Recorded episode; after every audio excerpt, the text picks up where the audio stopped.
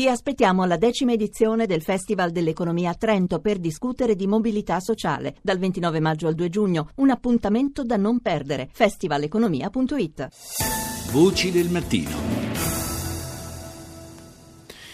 In Macedonia, nella capitale Skopje, migliaia di persone sono scese in piazza ieri per chiedere le dimissioni del governo al centro di vicende di corruzione di un caso legato all'intercettazione delle utenze di migliaia di ignari cittadini. Ecco alcune voci dalla piazza. Земја без младина, земја на родители кои децата си ги спраќаат во тугина, тугината пуста да остане. Пораката е мора да има промена, дефинитивно Македонија да излезе на вистинскиот пат. Siamo un paese senza gioventù, dice l'esponente di un'organizzazione studentesca, un paese nel quale i genitori spediscono i loro figli all'estero. Abbiamo bisogno di un cambiamento, senza dubbio, afferma una manifestante. Eh, la Macedonia deve poter imboccare la strada giusta. Sono venuto qui perché voglio che il governo cada, dice un altro residente di Skopje, e voglio che il primo ministro Nicola Gruevski dia le dimissioni, altrettanto facciano gli altri ministri. Vogliamo conoscere la verità. E adesso parliamo di un premio di giornalismo che debutta quest'anno con un nuovo nome ma che raccoglie un'eredità davvero importante. Do il buongiorno alla coordinatrice del progetto, Sara Paci. Buongiorno. Buongiorno.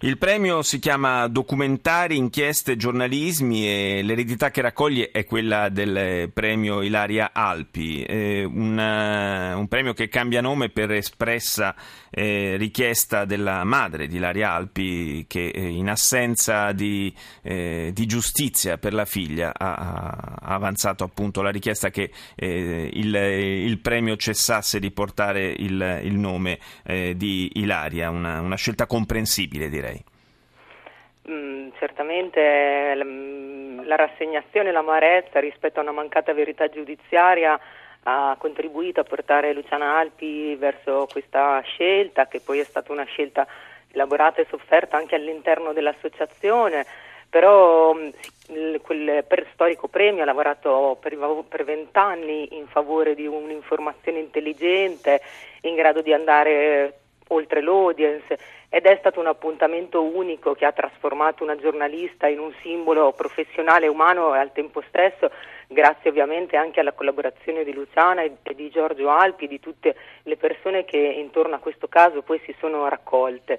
E la nuova associazione parte proprio da quel patrimonio di idee e di valori e infatti continuerà a premiare, a sostenere, a insegnare il giornalismo d'inchiesta affrontando anche però i cambiamenti in atto nella professione, accrescendo l'interesse anche per l'estero e quindi in qualche modo si riparte con delle sfide ancora più grandi rispetto a quello che eh, comunque in questi vent'anni ha, ha, ha, portato a, a, costruire una comunità di persone che eh, appunto si è messa a disposizione di questo nuovo eh, diciamo, progetto. E, ehm, eh, noi, tra l'altro, essendo una trasmissione che si occupa prevalentemente di attualità internazionale, non potevamo non essere eh, interessati diciamo, a, a, questa impostazione, a questa particolare attenzione nei confronti del, di quanto accade nel mondo, spesso un po' dimenticato, diciamo la verità, dal giornalismo di casa nostra.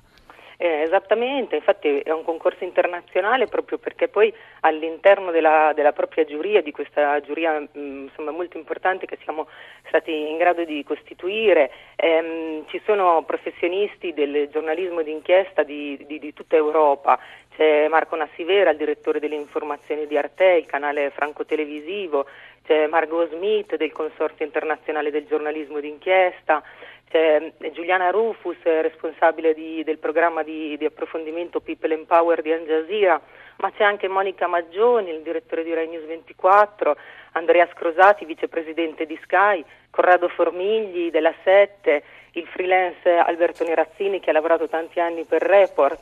Insomma, abbiamo messo insieme una giuria veramente interessante che eh, è pronta a mm, valutare le opere che arriveranno in concorso. E poi non c'è solo il concorso, c'è anche questa nuova iniziativa, quella delle giornate del giornalismo di Riccione, che sono in programma dal 4 al 6 settembre.